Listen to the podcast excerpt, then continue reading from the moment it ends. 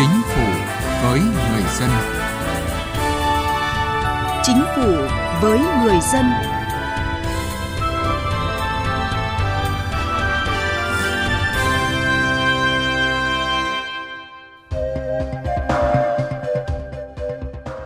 Kính chào quý vị và các bạn. Thưa quý vị, luồng xanh vận tải trong tỉnh, luồng xanh vận tải liên tỉnh, liên vùng đã và đang nhận được sự quan tâm không chỉ của các doanh nghiệp vận tải và cung ứng hàng hóa mà còn cả của người dân. Bởi đây được coi là khâu xương sống để đáp ứng nhu cầu thiết yếu nhanh chóng, thuận tiện, đặc biệt là ở các tỉnh thành phố đang thực hiện chỉ thị 16 của chính phủ. Thưa quý vị, trước thực tế hàng loạt doanh nghiệp vận tải phải loay hoay chờ đợi đăng ký để được cấp luồng xanh vào các địa phương. Tổng cục Đường bộ Việt Nam đã có văn bản gửi Sở Giao thông Vận tải các tỉnh, thành phố hướng dẫn thực hiện đăng ký luồng xanh, đồng thời điều chỉnh bổ sung một số nội dung liên quan đến đăng ký giấy nhận diện phương tiện có mã QR. Đây có thể coi là một trong những giải pháp góp phần cải cách mạnh mẽ các quy định liên quan đến hoạt động kinh doanh của chính phủ và các bộ ngành địa phương trong bối cảnh dịch COVID-19 đang diễn biến phức tạp hiện nay. Nội dung này thì chúng tôi đề cập trong chương trình Chính phủ với người dân hôm nay. Mời quý vị và các bạn cùng nghe.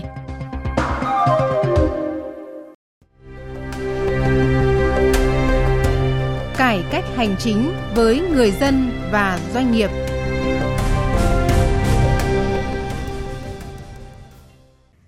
Thưa quý vị và các bạn, thời gian qua, việc phòng chống dịch cực đoan máy móc ở nhiều địa phương hay việc áp dụng nhiều văn bản hướng dẫn khiến các doanh nghiệp vận tải bức xúc. Có doanh nghiệp phản ánh xe chở hàng thiết yếu phải nằm chờ cả đêm với lý do là việc đăng ký luồng xanh bị tắc. Phản ánh của phóng viên Đài Tiếng Nói Việt Nam.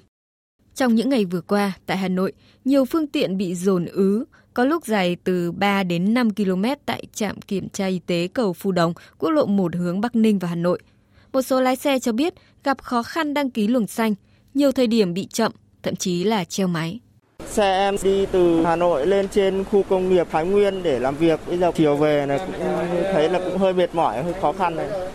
Khai báo luồng xanh thì bây giờ mới khai báo. Hôm qua thì em đăng ký thì mấy lần không được. Bây giờ mới có cái mã số đây. Tí nữa để trình các anh xem là cái mã số này có được qua hay không như nào thì cũng không biết được.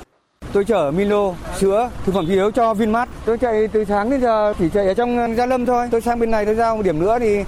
vừa mới đến cầu Phù Đồng thì bị quay lại Đại Đồng thì công an không cho vào bởi vì chưa có cái xét nghiệm âm tính thì tôi quay về Hà Nội nữa thì tôi bắt ở đây thì tôi không biết giải quyết thế nào cả đăng ký luồng xanh là, là công ty làm xong mới phát cho nhân viên công ty cấp cho cái mỗi cái, cái giấy là là chứng nhận người của công ty phát uh, lương thực thực phẩm thiết yếu thôi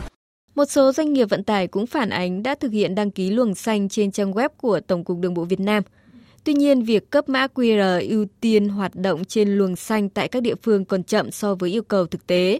Có doanh nghiệp phải mất tới 24 giờ mới nhận được mã QR ưu tiên để in dán lên phương tiện.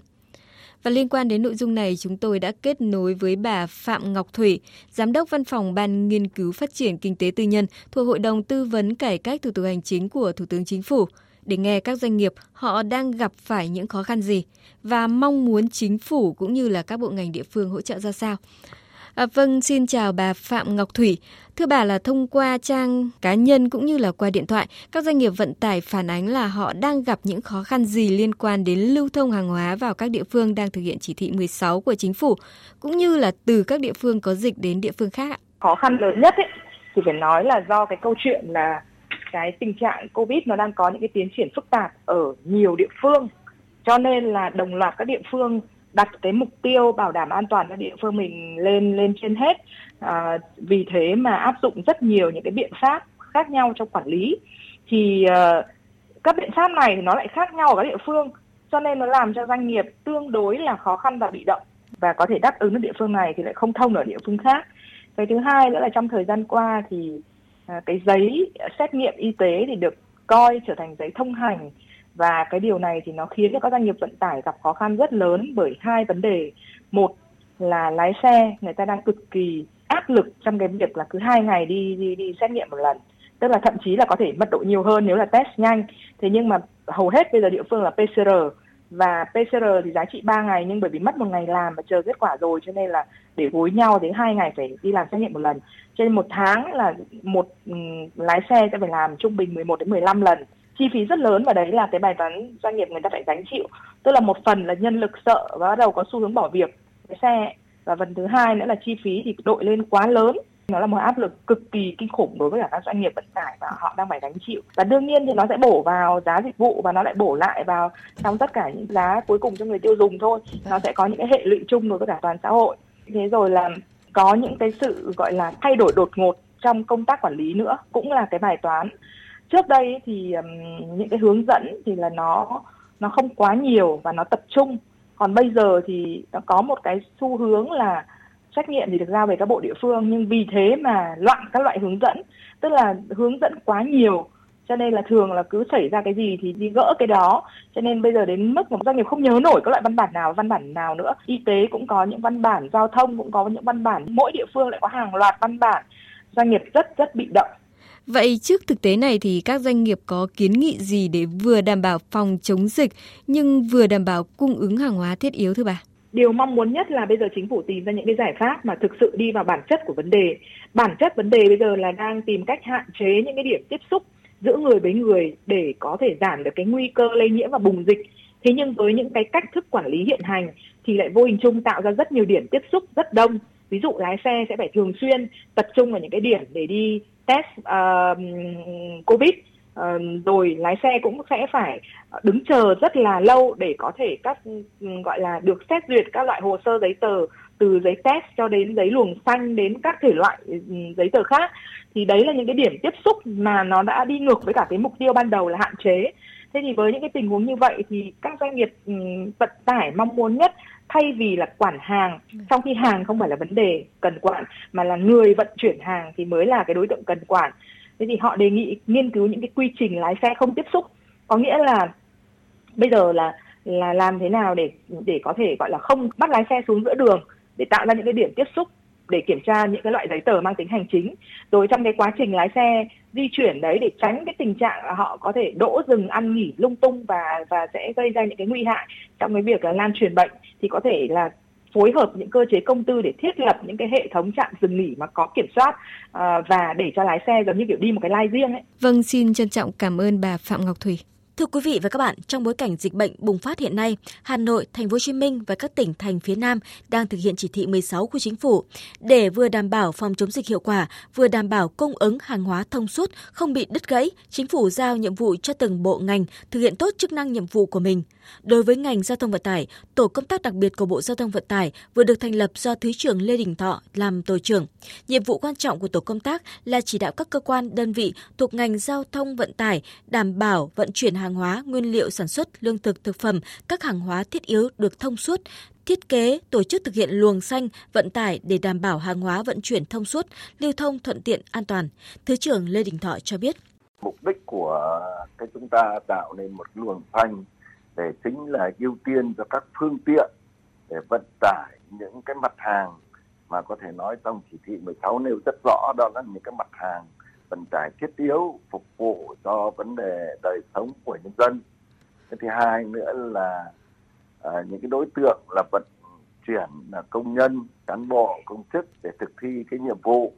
và một cái đối tượng nữa đó là vận tải những cái hàng hóa mà để phục vụ cho vấn đề sản xuất vừa rồi thì bộ giao thông cũng đã phối hợp với bộ công an và các địa phương là thống nhất là đối với các địa phương đang thực hiện vấn đề giãn cách xã hội,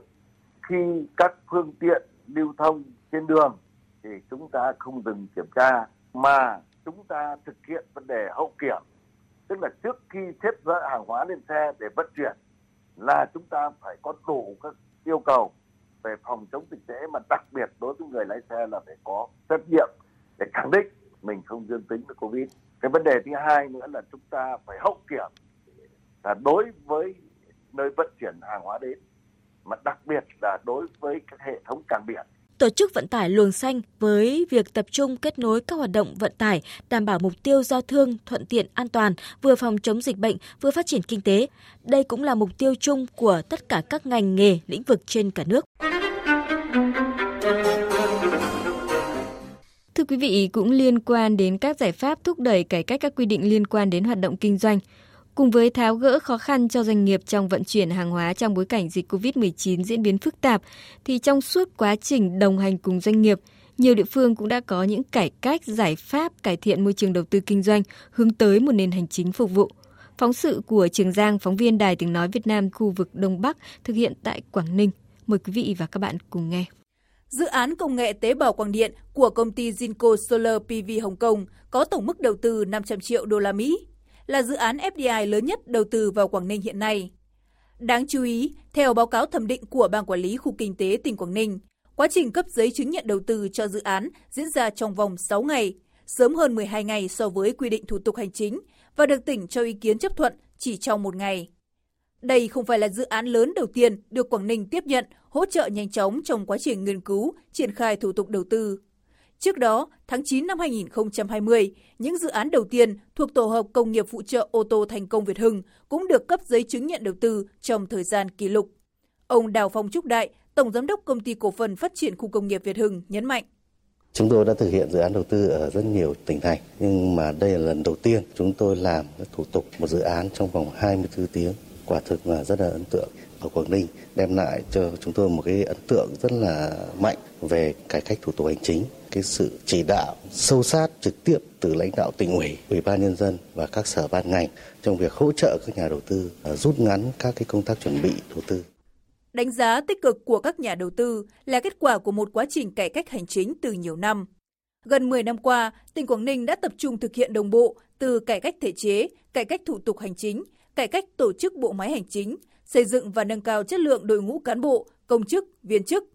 Trong đó, bước tiến mới trong hỗ trợ doanh nghiệp, nhà đầu tư là sự ra đời của Ban xúc tiến và hỗ trợ đầu tư IPA năm 2011 do Chủ tịch Ủy ban nhân dân tỉnh làm trưởng ban. Sau đó là các tổ công tác hỗ trợ các dự án trọng điểm, nhà đầu tư chiến lược. Ông Đào Duy Hào, Phó Chủ tịch Thường trực Hiệp hội Doanh nghiệp tỉnh Quảng Ninh đánh giá.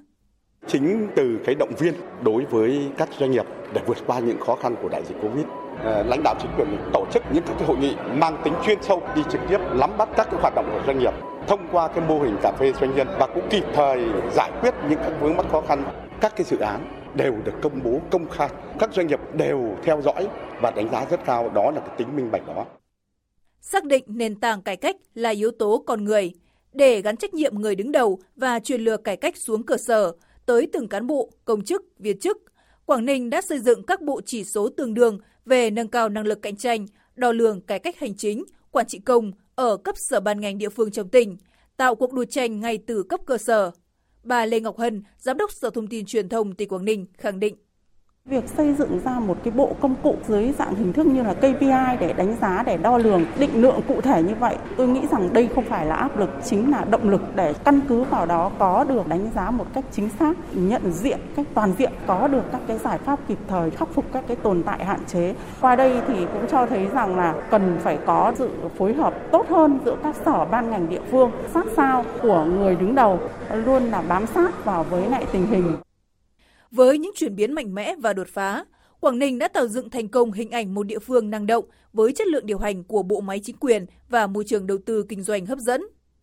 Tuy vậy, như chia sẻ của lãnh đạo tỉnh Quảng Ninh, cải cách hành chính chỉ có điểm bắt đầu, không có điểm kết thúc. Chủ tịch Ủy ban nhân dân tỉnh Quảng Ninh Nguyễn Tường Văn khẳng định: Vấn đề đặt ra với Quảng Ninh là làm sao Quảng Ninh có thể giữ được vị trí đứng đầu vượt qua chính mình. Nghị quyết Đại hội Đảng bộ tỉnh Quảng Ninh lần thứ 15 đã đưa ra cái chỉ tiêu là hàng năm phải giữ vững vị trí nhóm đầu của cả nước về các chỉ số PCI, PI Index, CPAT, PAPI. Thì đây cũng là lần đầu tiên các chỉ số này được đưa vào như là một chỉ tiêu quan trọng của nghị quyết đại hội. Và đây cũng chính là sự cam kết đồng hành của cả hệ thống chính trị tỉnh Quảng Ninh với các nhà đầu tư, doanh nghiệp, nhân dân về một chính quyền phục vụ do dân vì dân. Quảng Ninh đã hoàn thiện đề án đẩy mạnh cải cách hành chính, cải thiện môi trường đầu tư kinh doanh, nâng cao năng lực cạnh tranh cấp tỉnh giai đoạn